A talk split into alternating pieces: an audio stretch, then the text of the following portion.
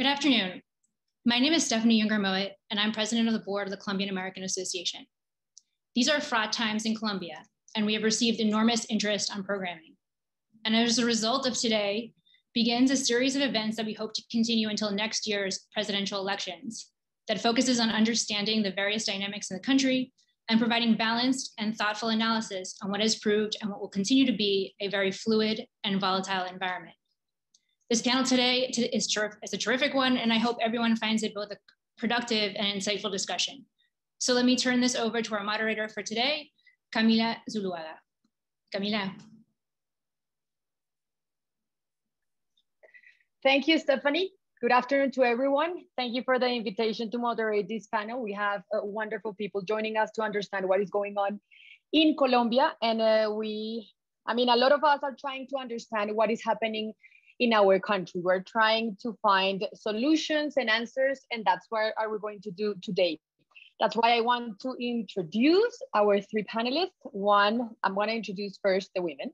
That is Elizabeth Dickinson, Senior Analyst, Colombian and International Crisis Group. Elizabeth, welcome. And I'm so happy to be able to talk to you today and to discuss about what is going on in Colombia. Thank you for the invitation. And also it's here with us, Juan Carlos Echeverri, founding partner of eConcept, former Colombian Minister of Finance, and I will say that he is gonna run for the presidency. So Juan Carlos, welcome. Thank you for being with us today. Hi, Camila. Thank you for having me. I don't know if you're running already and if you're announcing everyone that you're going to be a candidate. So is this part, that's is this part of the panel topics or not? no. Okay, good. so I don't have to answer. And we have uh, Paul Angelo, which is a fellow for Latin American Studies Council of Foreign Relations. Paul, thank you for being with us, and it's, it's a pleasure to be able to talk to you as well today. No, the pleasure is all mine. Thank you for having me. Okay, so first of all, I would like to ask uh, Elizabeth about uh, the reason of the protest, and also if you think if this is a continuation of the pro of the protest that we saw in uh, 2019, or if you see any difference between what we're seeing right now and what we saw back in uh, in 2019. So thank you again for the opportunity to be here and also to speak with um, all of you today. I really appreciate it. Um, I'm based here in Bogota, and I guess my uh, the answers that I'll that I'll give here and the discussion that I, I hope I can can offer is based on uh, several weeks of really running through the country, trying to speak with protesters and and, and mm-hmm. others, and and try to understand what's happening. So I've been in Cali last week. I was in Meta and Guaviare, Putumayo, uh, Cucuta, um, so have been trying to get a sense of, of sort of where the pulse is on, on these protests. So I think it, the answer to your question is really that they are a continuation, but they're also uh, there, there's also a break. There's some, there are new elements to the protest that make them more significant and in many ways more difficult to unravel. so they are a continuation, I think, in the sense that they draw on some of the primary concerns that Col Colombians came to the street with in 2019 as well largely uh, based on social inequality, a feeling that the economic system is exclusionary and doesn't offer access, frustrations about the ability to get education, uh, to rise through the labor market. I mean, a sort of uh, frustration with the class system that I think um, has started to, uh, to show in really to wear on, on sort of particularly the, the working class. So that was sort of the found the foundation of the protest in 2019. What's happened since then, of course, is a year of pandemic that has hit, as we all know, Colombia very difficult year uh, in terms of health health outcomes, but also in terms of economic outcomes. With on and off quarantines for almost a year, uh, the private sector has been devastated. Informal labor, particularly, which of course, as we know, for lower and middle class workers, has is is a lifeline, has really been devastated, and so we see the levels of poverty and inequality just become far more striking, but also visible. I mean, one of the things that the pandemic did was make it very clear what are the stakes of being poor in Colombia. Uh, poor uh, poor people in living in the lower income stratas had much worse health outcomes, were far more likely to become infected with COVID and far more likely to, to have fatal cases uh, because of a lack of access to healthcare, but also because they simply couldn't isolate. They couldn't stay home. They had to leave their home every day to, to find a way to feed uh, their, their houses, their children themselves. So I think this sort of brought uh, to the forefront, I think, a lot of these social and economic concerns. Added to that, and, and it's erupted several times in the in the interim, including during the pandemic between 2019 and today, is I think frustration with a conflictive and a frustrating relationship, let's say, between communities and the police. And this has manifested itself in several ways accusations of brutality on some sides, uh, uh, accusations of vandalism on other sides. But the, the, the, fundamental reality is that this relationship is broken, that there isn't trust between the two sides, and it does go both ways. That the community has a lack of trust in the policing infrastructure. And the police, in turn, I think, are wary of the community because of the threats that they've also faced in that direction. So, this is sort of the context where we are. But I want to note two other differences that make these protests very different from the context in 2019. The first one is that it's a far more diverse cross section of society. In 2019, the protests were really dominated by university students, uh, labor unions, sort of uh, organized syndicates. So there was a sort of structure in a way to the protests. Today, we have a much more broad cross section. You have far more youth who have neither who are neither studying nor working. You have uh, older people who have come to the streets in, in, in larger numbers, um, the elderly, um, underprivileged. I think you really have a cross section, and including you have more members of the so called middle class, which have struggled to hold on to that position in the middle class during the pandemic. The second notable difference that I think is very important is that today the protests are not only urban, of course, that's the most visible manifestation, but we have protests in 30 of 32 Colombia's de uh, departments. So this is also a rural phenomenon. We've had campesinos, uh, Afro-Indigenous communities, um, you know, transport companies, all mobilizing in rural areas, blocking intercity roads, but also just uh, manifesting their frustration at a local level this is again much less visible, but in many ways it may be the harder part to unwind uh, because mm-hmm. these protests are very deeply entrenched and rooted in local grievances that won't be able to be addressed at a national level of, of negotiation. They stand to really reconfigure the construction socially of the society in the years going forward. Okay, I want you, this to be a conversation. So if Juan Carlos or Paul or you, Elizabeth, have anything to say about other comments that the other panelists are saying, you're more than welcome. And also I wanted to say to the people that is watching us right now that we're gonna have Q&A. So if you have any question, you can send it through the text in the, in the Zoom platform.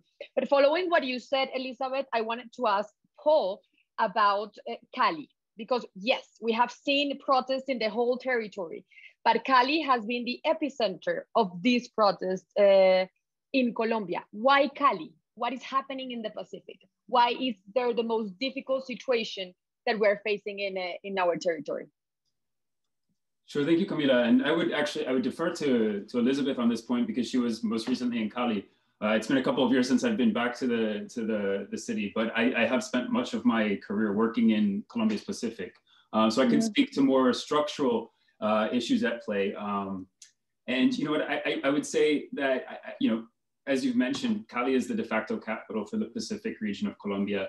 And the Pacific really is a place where all of Colombia's challenges converge. You've got uh, poverty, you've got uh, a longstanding abandonment by the state, uh, incredibly poor infrastructure. There are only two paved roads that communicate the entire Pacific coast, which is nearly a thousand miles long, with the rest of the Colombian uh, interior.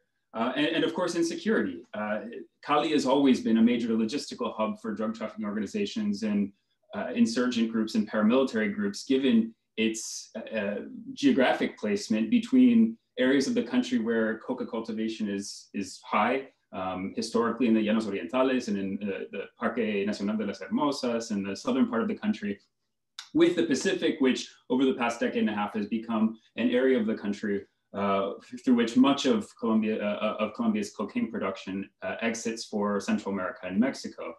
Um, and so because of the, the, the, vast insecurity in the Pacific region, we've also seen waves of displacement from rural parts uh, to Cali. And I, I think, uh, and I, I, would love to hear Elizabeth's comments on this, but I think that Cali is, as well as become an epicenter for this protest movement, um, given the, the informality in which many communities exist in, in a city like Cali.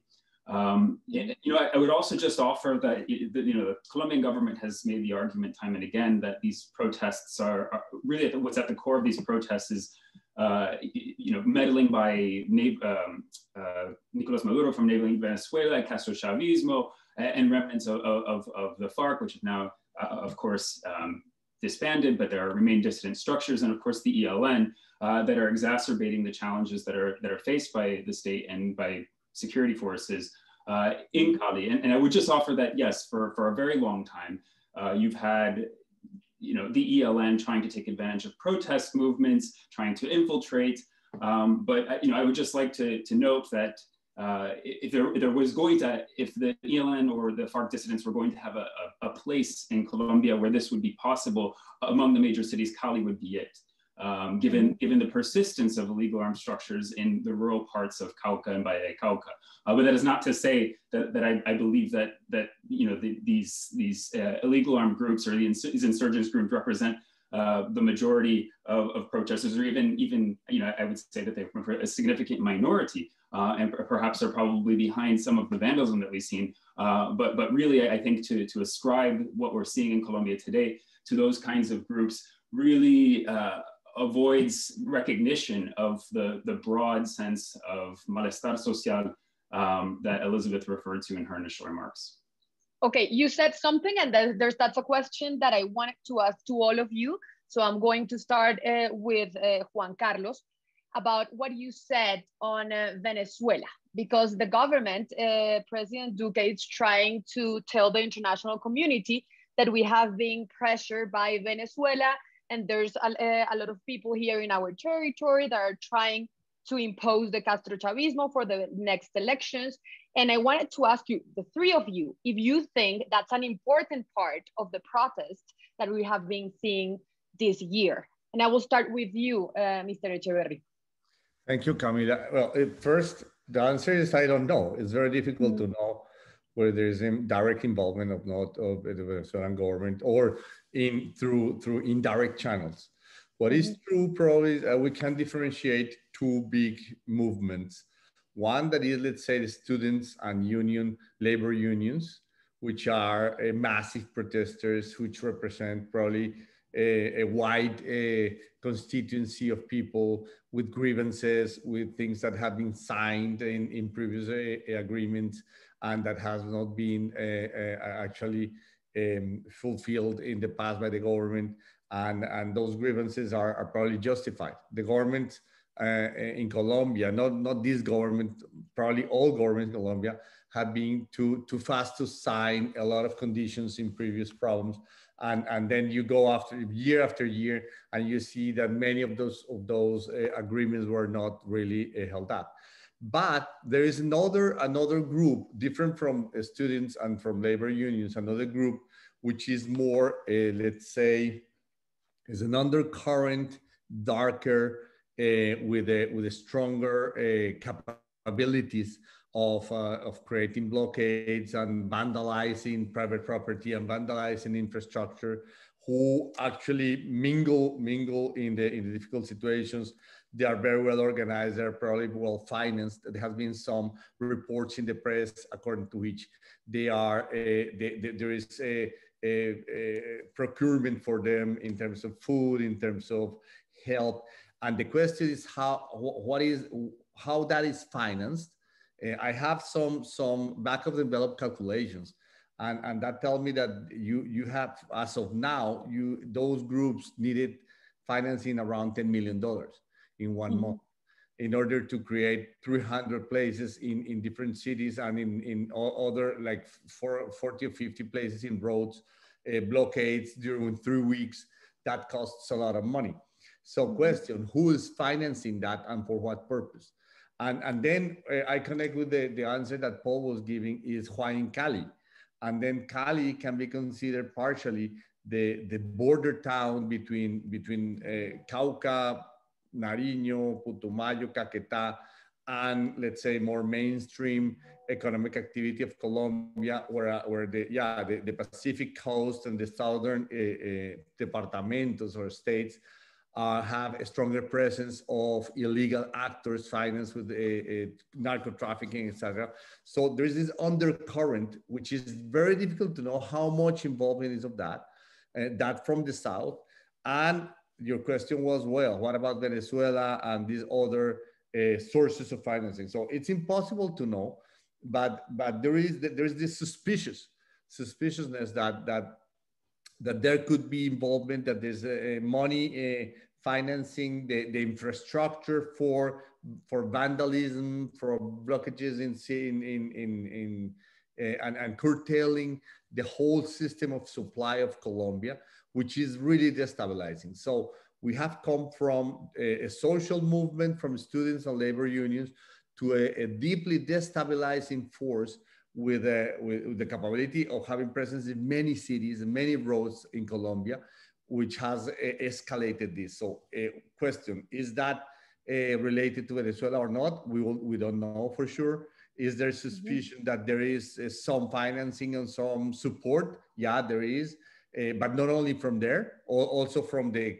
from the cocaine cartels acting in the Pacific. Uh, uh, the Pacific coast of Colombia and in the southern part of Colombia. So there are many different forces. Probably, I cannot say because this is not a, fact, but is is is suspicious uh, that that uh, that there are many forces, many layers of this of this uh, uh, going on uh, on top of the students and the labor unions. Let me ask this question to to Elizabeth because Elizabeth, you have been in the streets, you have been in the whole territory, and who is financing and for what purpose the protests that we are that we have been seeing seeing during this whole month in uh, in our country. Do you think, as the government said, that it might be like a far left force internationally that wants to destabilize Colombia as they did in Chile and end up with the reform of the constitution? So the protests, um, as I've seen them throughout the country, do not really require that much or any mm -hmm. financing. And most of the people who are involved in them, many of them uh, are neither working nor studying, feel that they have nothing to lose. Um, mm -hmm. Maybe we're eating one or two meals a day. Maybe now because of community donations, they're eating three meals a day at a communal soup kitchen, but they're certainly not being paid to protest. They're not being paid to, to stand, you know, every night in the same place, but they also aren't working. So it's not that they're losing an economic, uh, their income stream either. There's a level of desperation I think we really have to absorb here. These people don't need anyone to motivate them to protest. There is a broad discontent throughout the Colombian society. So I think, you know, stepping back, I, I want to make a clear distinction here, which is what's motivating the protest and what's who's taking advantage of the protest, because it's very different.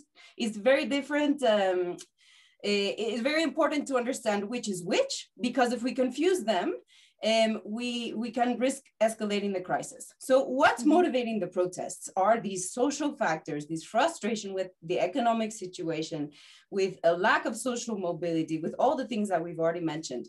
Now, are there actors taking advantage of the situation? Absolutely. But you cannot tell me that armed groups are putting people on the street because it's not true. Uh, armed groups, are they taking advantage of the situation, for example, to traffic or, for example, to commit criminal acts? Absolutely, because they would be crazy not to. This is a mm. moment of extreme uproar and uh, social confusion. And so, of course, the actors that are going to be agile enough to take advantage of that situation are going to be in the illicit economy. I think there's a very clear way to understand this, and I, I, I, hope that this is a, an example that I, I think can illustrate what we're talking about, because there are different types of vandalism. And I want to talk about this because I not to justify any of the vandalism, but to explain why it's happening. So there's vandalism that happens because of anger. So I, I lived in the Middle East for 10 years before I worked in Colombia. I lived through the entire Arab Spring, and I can tell you that young, angry men can destroy a lot of things without anyone paying them to do it or having any political reason behind it. So a lot of mm-hmm. vandalism is truly anger. A second category of vandalism, and again, I say this not to justify it, but to explain it, is political mm -hmm. vandalism. So an example, in the blockades in Cali, the larger blockades, for example, the uh, Puerto Resistencia, uh, which is one of the largest. If you go to that area, you'll notice something remarkable, which is that all of the local vendors, the community stores, the little tiendas on the corner, they haven't been touched. Their windows are not broken. They have no graffiti on them. They have not been vandalized. Why?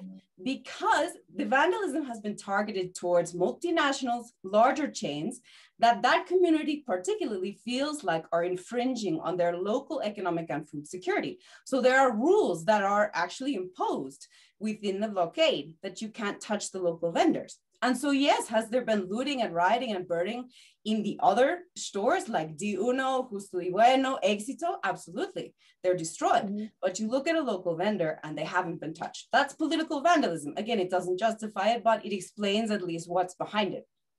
I think the third type of vandalism, and this is the type that we're that I think has gotten the most attention, is criminal vandalism, taking advantage of the situation to commit criminal acts. And of course, there are examples of this from Cali. For example, highly sophisticated robberies of gas stations in which they extract the entire equipment from the station and take it out.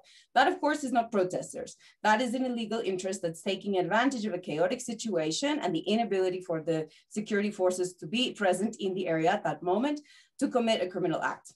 But, but Elizabeth, I heard uh, in an interview one of the guys from the first line saying that during this month of protest, they have achieved more than the FARC achieved in 50 years.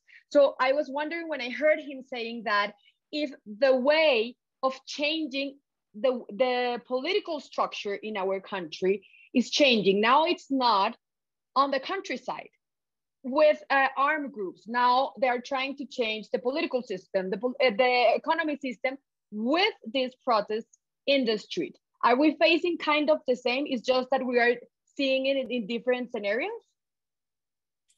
I definitely think it's notable, for example, that we had a peace accord that really largely spoke to the rural areas. We haven't really had that similar social conversation that addresses the root frustrations of society at an urban level. And so, mm-hmm. absolutely, I think some of these frustrations are a reflection of that. I also think that something that's quite clear here on the ground is that these protests are really only possible because we're in a post-conflict scenario. For so many years, these questions were repressed by this sort of collective um, deference to the fact that there was an existential conflict in Colombia, the government against the FARC. That conflict now is, we've turned the page on that uh, largely. And so all of these other issues that have been building for decades have actually started to come to the surface and they're able to do so politically. So in many ways, this protest actually represents a political evolution, a positive one that allows Colombia to have conversations that haven't been possible for many decades. I think that's a very optimistic way of putting it. Mm-hmm. so it, that was that, that, that would that would be like say I don't know what Camila said. I think is is is very telling. Is uh, there are many people, and I think that's the case actually, that it is that say that this one this month has been more uh, impactful on Colombian economy and Colombian institutions than 50 years in the jungle. Why? Because after this month, basically the, the, the whole supply chain of the, of the country, the way people get to work, I mean, normal, ordinary workers get to their firms to work, just a second, um, uh, is, is curtailed. People are not able to go to work especially in Cali, but in, in many other cities during mm-hmm. second, uh, uh, so firms are not able to produce. They have their debts piling up. They cannot pay their debts, right? Because they, they, can, they are not selling.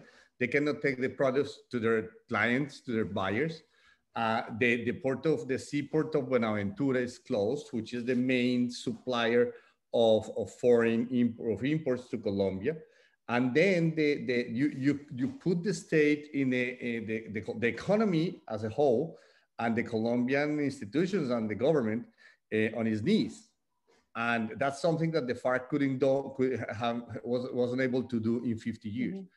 Now, Correct. saying that this is a good, a, just a continuation, a nice continuation of a good movement, uh, I think is really optimistic. I don't think that 50 million people now has to have to uh, be get out of work.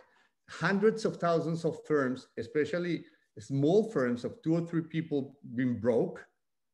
Uh, thousands, uh, tens of thousands of, of medium-sized firms broke, right? Uh, many people been uh, hungry, right, because of this. Uh, so is this a nice continuation of the FARC grievances against the government? Is this what we need to for, for the Colombian government to go to its knees and, and, and negotiate?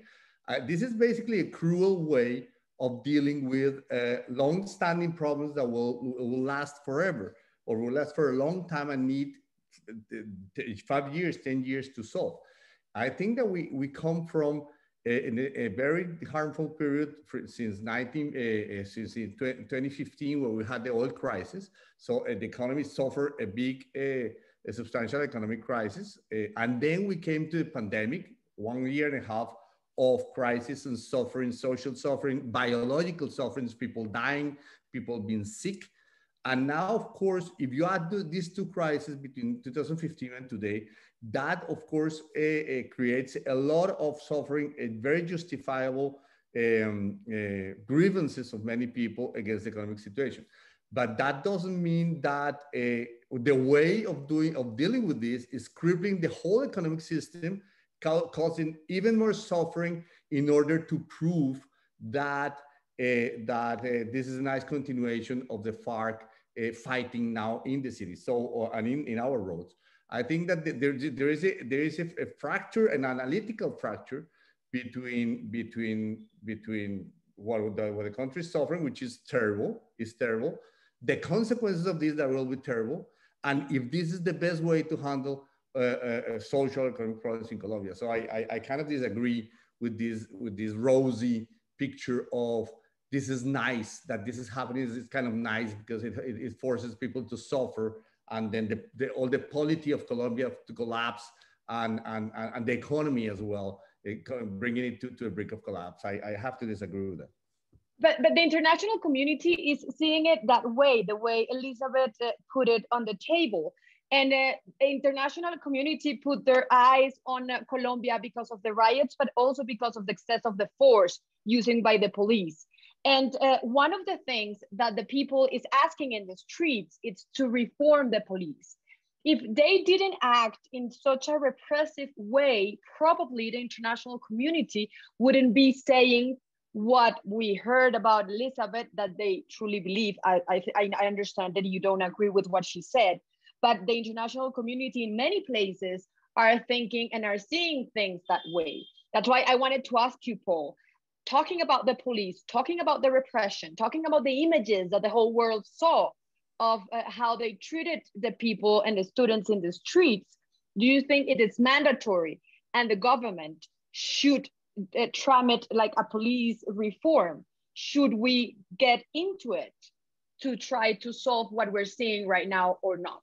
Sure, and I think you're absolutely right that the protests in Colombia have legs internationally speaking because the conversation that's being had in Colombia is the same conversation we had last year in the United States about police brutality in the wake of uh, George, uh, George Floyd's killing uh, and the, the rise of the protest movement and the organization of, of protests led by Black Lives Matter here.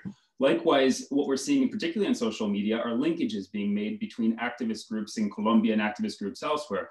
Uh, I've seen graffiti from coming out of Cali in support of Palestinians, graffiti in support of Chileans, graffiti in support of Black Lives Matter here in the United States. And so I think uh, that the, this is having a, an effect of, of pushing the conversation or putting the conversation front and center in places like the United States and, and even in Europe because of the international solidarity.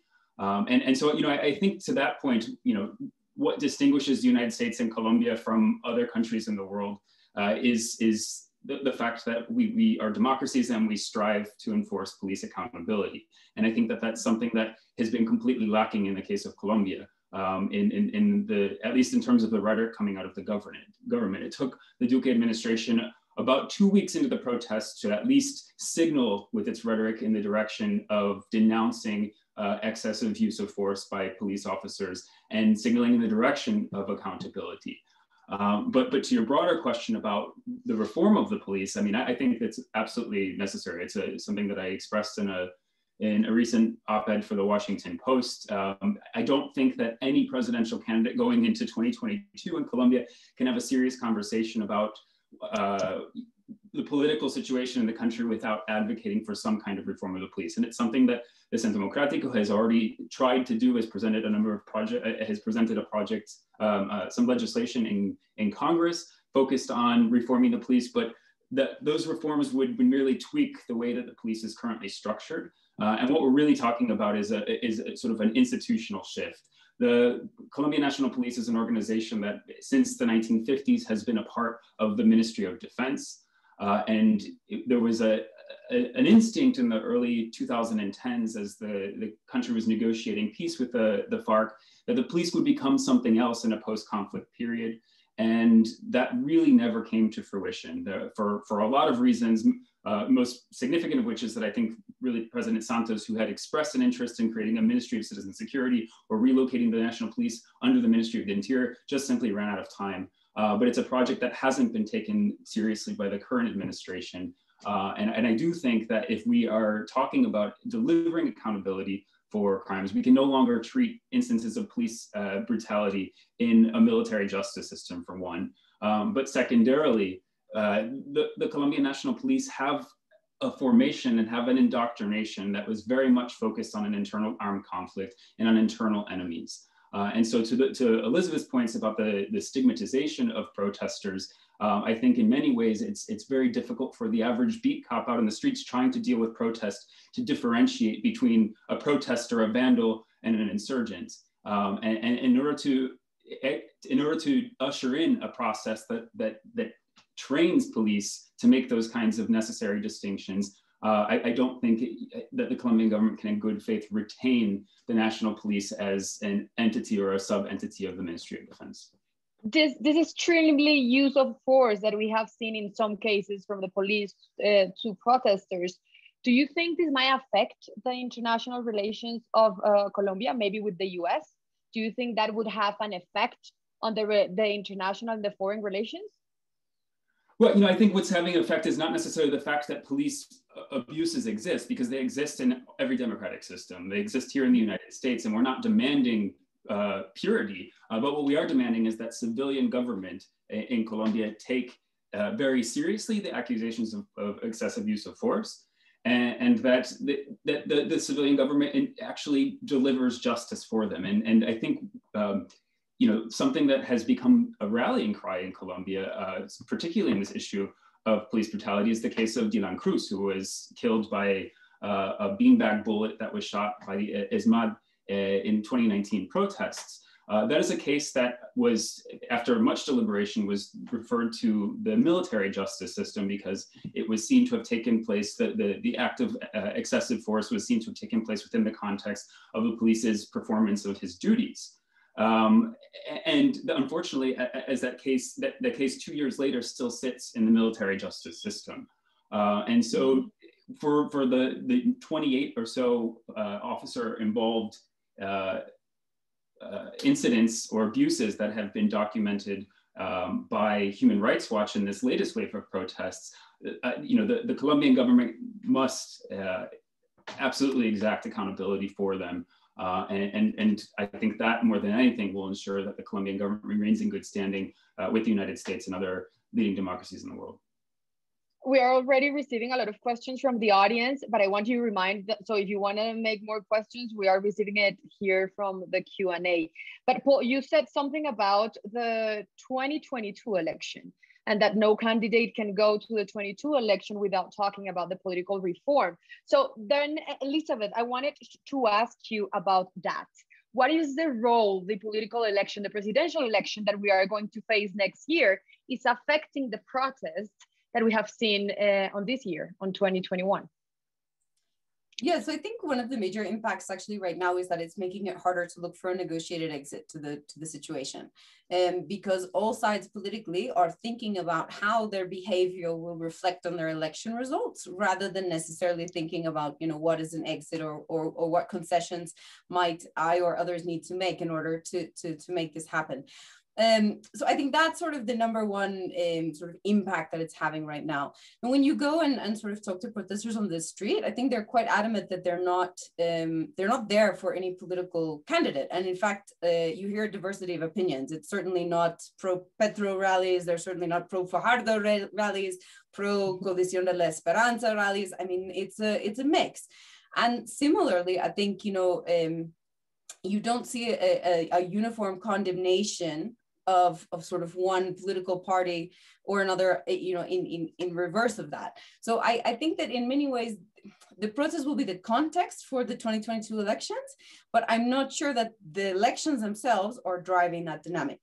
Having said that, I really fear that it will be difficult to get out of the current situation before the elections because of the politically weak situation in which we find ourselves for this government, but also because of the politically weak situation for the National Strike Committee. So we have a mm-hmm. negotiation right now in which both sides are in a very difficult position politically to compromise. The government, very low population, uh, popularity levels, just uh, based on the opinion polls, but also struggling with support within his own political base. Uh, so President think, has, has really struggled to maintain that core of support. And then, of course, at, at an electoral level, even less so. He lacks a coalition in Congress. So that means he comes to the negotiating table in a, in a position that makes him less likely to offer significant concessions. From the similar standpoint, I think the National Strike Committee is also weak in their negotiating position. They're weak, first of all, because their demands are so diverse and they can't speak with a unified unified voice. But second of all because there are many protesters who say they don't feel represented by the strike committee and therefore it's difficult to know if the strike committee can really deliver the protesters. So for example if they promise to do xyz if there's an agreement tomorrow it's not clear to me that the strike committee has the ability to change the dynamic on the ground. In some places they will but not in all places. Now, I think we do have a sliver of hope uh, actually in the last 24 hours because there has been a softening in some of the regional roadblocks. And this is mm-hmm. a result of discussions that happened, interestingly, not at a national level, but at a departmental level. Uh, in the strike at the moment, every, there's a national strike committee, but then every one of Colombia's departments has a strike committee. And it's been in those spaces where we've had actually more space for negotiations with governors, with alcaldes, with delegations from the national government, but not necessarily the national government itself. And in those spaces, I think where you've had a little bit of more flexibility to make, um, you know, concessions and, and really because people are living the situation directly, there's also a will to be a bit more pragmatic. And um, that's a space where we've seen progress. And again, in the last 24 hours, we've seen blockades soften or lift in, lift in Catatumbo, in Cauca, in Huila, um, in Putumayo, um, Caquetá, Meta. So this is a situation that, that hopefully can gain momentum. I think that's happened mm-hmm. first because the, the protesters have realized that blockades are, are really weighing on people, that they're becoming increasingly unpopular. But second, because there have been these local level negotiations that have more political flexibility than the national level dialogue, which really is tied in this electoral dynamic. Okay, and in the meantime, the economy is suffering a lot. And a lot of people is asking, so how can we get out of this crisis? And, and I wanted to ask you, Mr. Echeverry, uh, how can the Colombian economy move forward to get out of this crisis with all this political thing going on in the territory and in the streets? And with a government so weak, as Elizabeth said. Camila, I think these these things are are linked together very strongly, because you mm-hmm. know economic decisions can they don't exist in a vacuum from politics and from security, especially in Colombia. In Colombia, you have had a very um, a very uh, know robust economy, which uh, has been able to to work in, in spite of Pablo Escobar and bombings uh, 30 years ago FARC terrorism and, and, and ELN terrorism 10 years, for, 12 years, 20 years ago. And nowadays, I think we have, I, I was watching now, uh, looking at the uh, poll by Centro Nacional de Consultoría that asks the following. Uh, do you consider that in this moment, Colombian democracy is in danger? And 68% of people, so more than two out of three people think yes. So two out of three Colombians, according to this poll, says the Colombian democracy is in danger. And uh, there's another another question, which is: Is there a crisis of representation? So 71% of Colombians don't don't uh, uh, so, uh, are not affiliated or don't feel represented by any political party. So the, the problem here, Camila, is that we have a problem of governability. And Moises Naim wrote a book some 10 years ago, something like that, the Venezuelan thinker called The End of Power. And what we're seeing now is kind of that, not only in Colombia, mm-hmm. in the US, in France, in Spain, in Italy, in Chile, in Ecuador, is power is not what it used to be. So the economy is will now be acting in, in this vacuum of power. And we're seeing an epochal shift, an epochal shift in which power now with, with, with this, with, with cellular phones, you are able to convoke very easily a demonstration and strike in 10,000 people, 20,000 people show up in the street. 10 years ago, 20 years ago, you needed a political uh, uh, movement, you needed organization. Nowadays, is this is spontaneity and that can uh, bring uh, any government to its knees and, and they can feed this, this, this uh, governability crisis for, for, for weeks, for months. We saw it in Hong Kong for more than a year. We saw it in Paris for almost a year. We saw it continuously in Chile. And, and then how will how will the economy uh, will learn to work in this situation? In, in Colombia, what we see, and I think uh, Elizabeth was, was very vocal and very eloquent in saying, look, there's spontaneous vandalism, there's political vandalism, and there's criminal vandalism. And the, uh, the economic actors, first workers and employees, on the one hand, they cannot go to work, as I said, uh, inputs they cannot get to, to, to, the, to the firms and to the, to the uh, factories, and the, the, the final products cannot get to the consumers.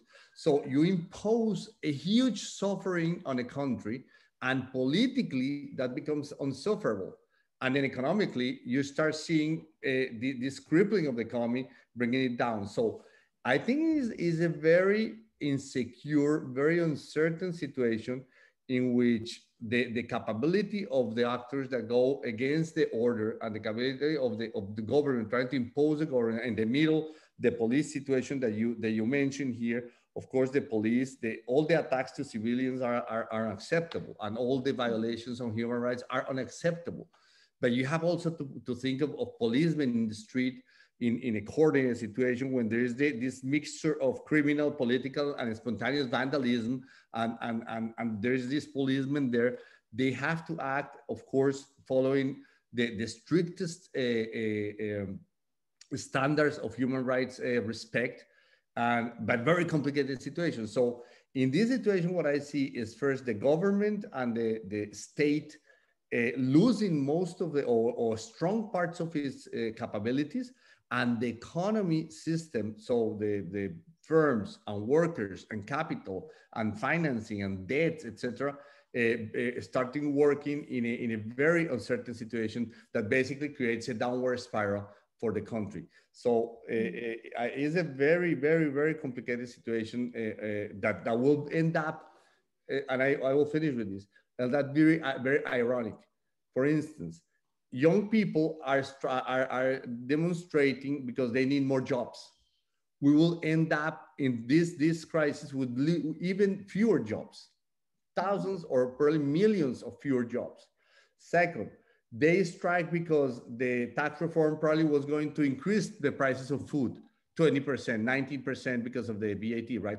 Now the price of food went, went up 50%, 100%, 200%, the price of potatoes, the price of uh, eggs, the price of milk right? They, they in, increase. So it's very ironic. The, the, the, the demonstrations ended up having uh, the impact of less jobs, higher prices to, to middle class and poor class people. Uh, uh, so uh, we, we ended up in, in, in, in, a worse in a worse situation than we started in. There's people asking uh, a question that I think a lot of uh, Colombians have, and also a lot of people outside the country and it's if this situation, uh, Mr. Echeverry, will lead to a Petro presidency. People is asking and wondering if what we're living right now will lead to Petro win the election next year. I think it's very uncertain. I, I don't think, as Elizabeth said, and Paul as well, people are not really politically affiliated in these protests. People are in these. I was in Cali and I was in Medellin and young people are in this belief of everybody, everybody. Nobody can say, I am now receiving, no, I am now the, the beneficiary of this. Uh, politically, people are, I kind of fed up of everybody. People are suffering. People have been suffering for two, three, four, five years when the country economy started like like flattening uh, after a, period of of 10, 15 years of, of, of growth was exactly the same in Chile. You see in Chile, the economy was growing. In 2015, 16, the, the economic growth flattened, and then people felt uh, the situation. It, that can even be the, the, case in any country. China mm-hmm. needs to grow in order to keep its people quiet.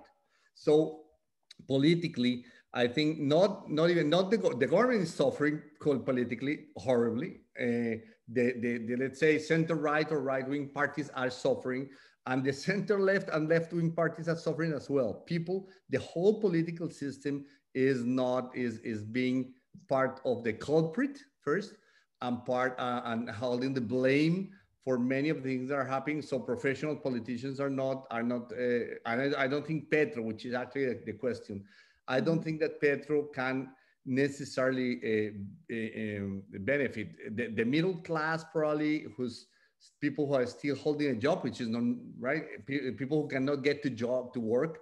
I, I was talking to a taxi driver in colombia uh, in, in bogota last week and she was angry angry at everything. She wasn't she wasn't pro anything. She was really angry even angry at, at the protesters right? She, was, she was driving the taxi driver. So it, nowadays i don't think nobody can claim that this is politically good for him or for her elizabeth what do you think about that question that everyone is wondering is this going to lead to a presidency of gustavo petro or not no i i mean i completely agree with with what juan carlos just said i mean i think there's there's advantages and risks from both sides. I think Petro kept a distance from the protest specifically because he was very concerned about the risk that he would be associated with chaos that has emerged from the protests, which could hurt him.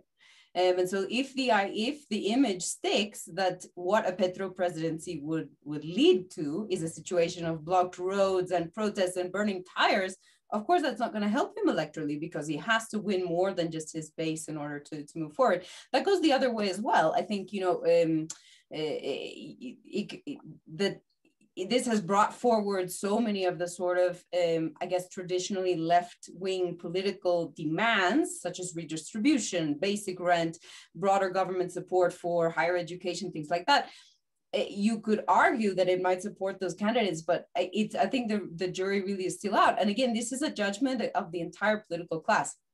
I think you know something that was said to me on the on the streets in Cali the other day. I think maybe brings it home, which is that eh, a young man said to me, "It says something. It's a reflection of Colombian democracy that being here on the street is the only way we feel like we can be heard and participate mm-hmm. in the system." It's also telling of the situation that, for example, the strike committee at a national level does not include anyone from the street. There is no voice that has risen organically from these protests to represent them in higher leadership. And this is reflective of sort of this elite dynamic that we all just talk to our friends and familiar faces, and we can't actually open up participation. I think that's really at the core of what we're seeing here. And none of the establishment political figures have been able to, to speak to that in a way that's convincing we're holding this conversation in the Colombian American Association. And I, that's why I think this question that I'm receiving right now, it's important that I wanted to ask this question uh, to Paul. Paul, I have a, a person sending me this question uh, and it's, what is the role of the United States in this whole context? What is the role the US should play in the situation we're living right now in Colombia?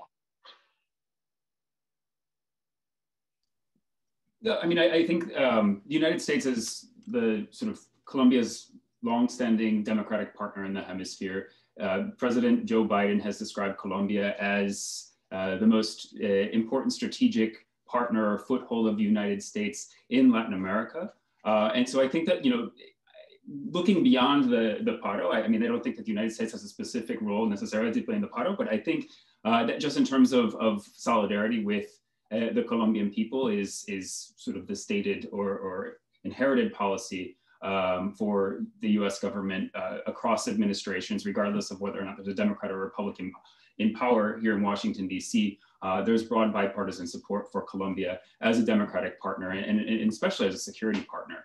Um, I would say that, you know, more broadly speaking, when we think about what, uh, given, given the importance of the security sector and, and the Colombian military and police to uh, the US government as partners. In just a couple of years ago, the Colombian military was uh, invited to be the only Latin American partner nation uh, that, that, that uh, invited to be a, a, partner to, to NATO.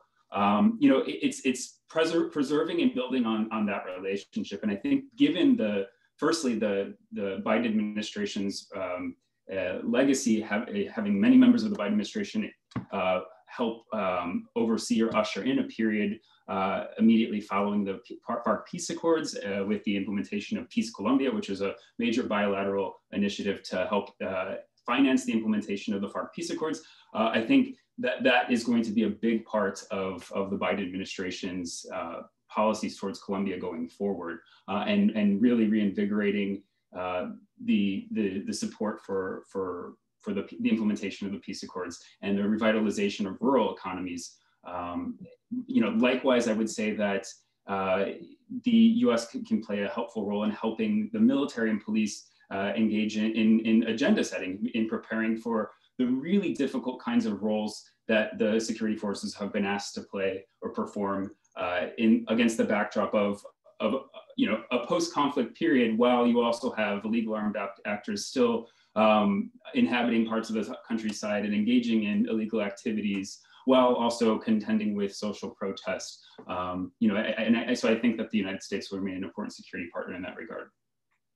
In the past, the US got involved with Latin America trying to keep a certain political and economic model. I'm not saying that that how it should it be, but that's what happened in the past. They were involved in Chile, in uh, Central America, and so on. And now that we're seeing people trying to change the economic model in the continent, I wanted to ask you, Mr. Echeverry, do you think that here the National Strike Committee have that uh, goal at the end that they want to change the, the, the, economic system that we have? I want to, to answer, but first to give a follow up to, to Paul's, uh, uh, to your question. Of course.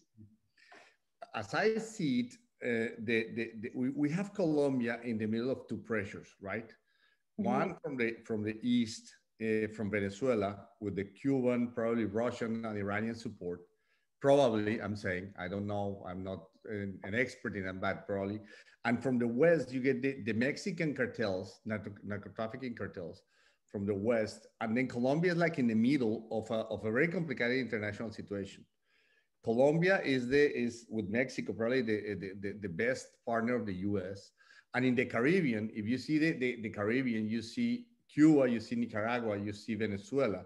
Colombia is in the Southern Caribbean, is the, the most important partner of the US.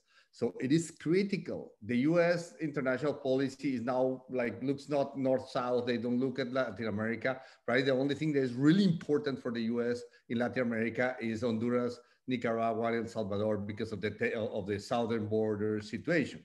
But mm -hmm. we, Colombia, Eh, is at a crossroads uh, moment uh, because it's, it's, in the middle of this of this illegal pressure from the from the west from the pacific and the, the, the narco trafficking cartels and, and and then these strong geopolitical forces that materialize in Venezuela via Cuba and, and these other. So Colombia is critical and the situation for Colombia in the next 10, 20 years is critical, I think, for the US and would, would probably justify a, a, a, more serious involvement of the Biden administration. Having said that, now I come to your question.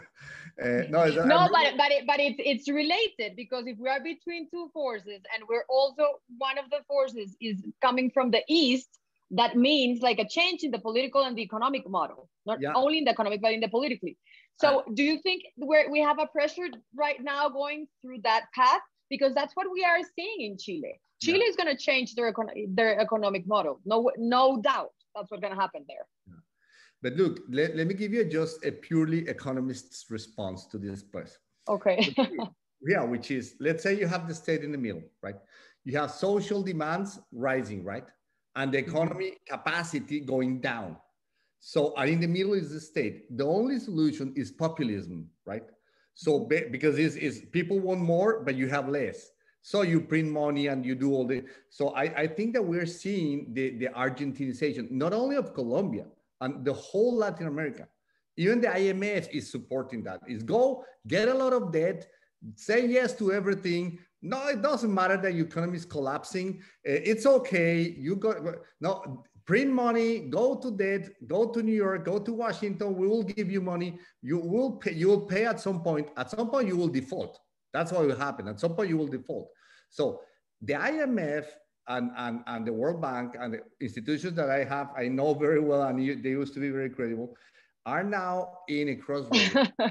yeah, because these these guys are are, are promoting uh, basically the, the very complicated populistic solution, which is, yeah, your economy is collapsing, but spend more.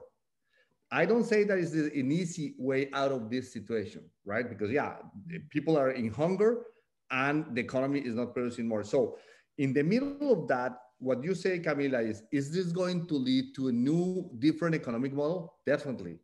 Uh, in, especially, especially for countries like the Pacific countries, Chile, Peru, and Colombia, uh, and even Mexico, which have been so far the Pacific, the so-called Pacific Alliance, we have been or have been trying to produce a more like a stable economies with good macroeconomic management, et cetera, et cetera. This probably lasted until now.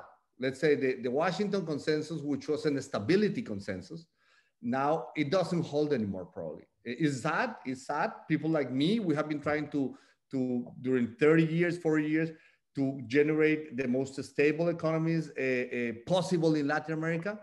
Uh, I think Chile was very stable. Peru was kind of stable. Colombia was kind of stable. Mexico as well. But probably we will be more similar to the Atlantic countries, um, in which in which you issue more debt, enter into financial problems every 10 years, and, and then there's a downward spiral. I, I, I, I do fear that it, from a very purely economic point of view, we're, we're sliding towards a more uncertain and um, less serious economic management, uh, absolutely. We don't have that much time left. I think we have like three or four minutes. So I wanted to ask to all of you, like a last question. So how we get out of this, Elizabeth, I, I'll start with you. You have been in the streets, you already said what you have seen. What should be done? We have elections next year. And you said that you thought that these might continue until we have the presidential election in May 29th. So what should be done to get out of the crisis? What do you think? Uh, well, it's it's. Uh, uh, uh, I'm very glad to go first in this impossible question. no, um, I know. look, I mean, I think I think the the exits isn't clear yet. However, I think there are some elements maybe that we can say will have to be part of it. So I think one mm-hmm. of the things that's very clear is that this is going to have to be a negotiation that's layered. This cannot just be a, a, central government talking to labor unions discussion because neither of those parties can deliver an agreement at a national level that's going to stop this crisis. Uh, it just can't have a centralized solution. So I think you need to have sort of an articulation down to department level negotiations, municipal level negotiations. It could even be neighborhood level negotiations. You know, it's, it's truly amazing. You visit some of these protests in Cali, in, in, in Bogota, and they have their own ecosystem, really that's going to require sort of local government having you know eh, discussions getting to know them what do they need what do they what do they want and, and, sort of slowly unraveling the process. I think what's missing from that because many of the elements are actually in place which is i guess good news. Uh, you have department level uh, strike committees you have local um, pliegos which are basically sets of petitions from different departments, from different municipalities where people are on the streets. Much of it is actually on paper. So you at least know sort of what, where your targets are. Um, but what's missing right now is, um, let's say, political will from the central government to um, to give a, an, an, impulse, let's say, to that to that broader dialogue. So right now, local mandatory holders, for example, will tell uh, tell us, you know, alcaldes uh, say we don't feel empowered to have these negotiations because we don't know that the government won't come after we've agreed to everything and blow it up. In the sense that they say, no, you can't do that, you can't do that. They're not involved in this this local level, which means that there's no coordination. So I think you really have to, you know, make this vertical uh, from all the way to the bottom, all the way up to the top. And you need to make sure that those are, they're all talking to each other. Uh, I do think that the second piece of this is exactly what Paul spoke to so well, which is that there has to be at least an acknowledgement that this relationship between the community and the police is broken and it needs to be fixed, that people demand more accountability, uh, a policing system that's really built around community security look, the police is an institution that's extremely functional at exactly what it was built to do, which is counter narcotics, uh, anti-criminal activity, looking for insurgents. I mean, these things are is a very strong institution if you if you judge it by those indicators, but that's not the function that it has today on the streets. And so there needs to be this sort of shift of mentality. And it's not just retraining, it's really an institutional shift that at least needs to be on the table to be discussed, I think, for this to have a credible exit strategy. Those to us, I think, as crisis group would be sort of the main components going forward. But a final thing maybe to say is that, you know, we've really been missing political courage in this crisis. No one has been willing to take hard decisions. No one. And I say that categorically across the board there's a lack of political courage to get out of this crisis. And without that, I do think that you could have a sort of churning situation that fails to really move forward in any one direction or another. Elizabeth, but you said that there's a lack of political courage, and I have a question from the audience, and I wanted to ask you then that question. This lack of political courage that we have seen during this past month, do you, do you think it's due to Duque's lack of experience or maybe his lack of leadership? Look, part of it is the electoral situation. Part of it is that no one really has any good ideas. Uh, part of it is just a, a, question of characters and, and people and broad sets of interest that no one really feels like they represent. But we really are missing this, this sense of leadership. Uh, first from the government, truly. Uh, but second, also, I think from, from the street, that there isn't a strong voice who can really call together this movement. Um, and that puts us in a very hard situation because there isn't a unifying voice that can speak uh, to, to what one side or the other is able to deliver, let alone what they want to deliver. Paul, I know, as Elizabeth said, nobody has the answer. We are like discussing right now what is going on in Colombia and what should be done. And nobody has a unique answer, but I want uh, your point of view in this brainstorming. How can we get out of this crisis?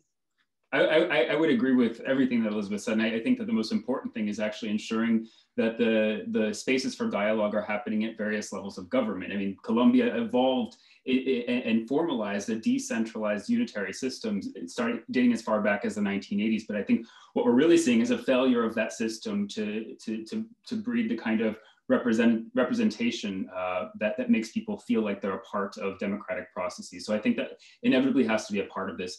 And, and my only other hope in this regard for Colombia is that um, you know that both the government and the the the oppo- and, and, its opposition, both political opposition and, and the opposition that it, it, faces in the streets, find ways to to to depoliticize the the, the tenor of, of the the conversations and, and the dialogue um, because I, you know, I just fear that the, the extreme polarization of Colombian society is going to leave Colombia without very many good options looking uh, firstly into 2022, but then long into the future. Uh, and so to the extent that we can have conversations about very pragmatic solutions uh, for the demands that are being made of the government, uh, I, I, you know, I think that that not only serves serves Colombia uh, and the Colombian people in the long run, uh, but it, I think it, it, it's, it's, it represents the best opportunity for Colombia's longstanding democratic institutions. Thank you. And uh, Mr. Echeverry, you go last in that question. That is going to be our last uh, thing we said today. Thank you, Camila. I, I think that all crises are crises of leadership. I, I have been like uh, uh, working in crisis for the last 20 years and basically we definitely need a, a, strong leadership and, and use the crisis to get out of the crisis. What you see now, for example, you have to involve anyone. The, the economy, the economy, the basic entrepreneurship of Medellin, of Bogota, of Cali, they feel like solve the problem for me. That's not the way it works. Colombian economy nowadays is not big enough to solve Colombia's problems. That's the, for me, that's the main issue you have to create a new economy if you're going to solve these problems. The economy now, it doesn't have enough money to pay for, for all the demands that are in the streets. Is that unsolvable? No, that can be solved, but you have to create a new economy. You have to ask the people to invest in, for example, I have been saying that to in many places. Ask people to invest in, to invest in Cauca, in Nariño. There are so many business possibilities in poor Colombia, in the whole region of the Caribbean coast, the Pacific coast, the southern part. Uh, involve everyone, show that there are lose-lose situations. And the second element, not only change your fundamental understanding of what, how the economy have to solve this problem, but change state efficacy the state efficacy of Colombia is very bad. This is a dysfunctional state. Elizabeth was describing it as verticality, right? Is is is is, Colombia's state is is doesn't it's like a, a, a nervous system where you have something in your finger and you feel it in your brain, right? Is you, you don't have the, the nervous system doesn't connect, doesn't connect. So you, the brain doesn't solve this problem. So they sign something. Okay, we sign something in Cauca but no, nothing happens in the Colom in, in Bogota to solve the problem. 10 years after, Bogota is, oh, oh, really? Have you been signing this? You still have that problem? What, schools, roads, credit? Uh, you don't have a, healthcare unit in, in, in, in Cauca, in, in a Macizo Colombiano, is full of coca, etc.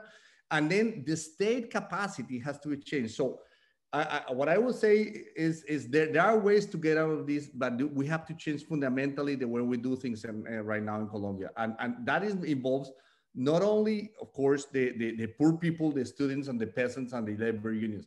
That involves the bankers and the entrepreneurs and, and substantially leadership, political leadership in, in our dysfunctional state. So I think this is really an opportunity, but we have to really, really rethink, go back to pen and, and paper and rethink the way we're doing things. So it doesn't work anymore the way we have been working so far in Colombia.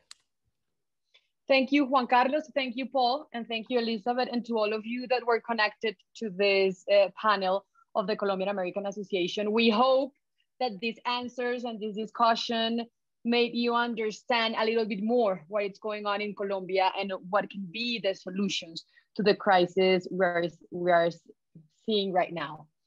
So thank you all. It was a great thank pleasure you, having this discussion and, uh, and bye-bye. Thank you, Elizabeth, Paul. Thank you. Pleasure. Bye-bye. Bye. Ciao, luego.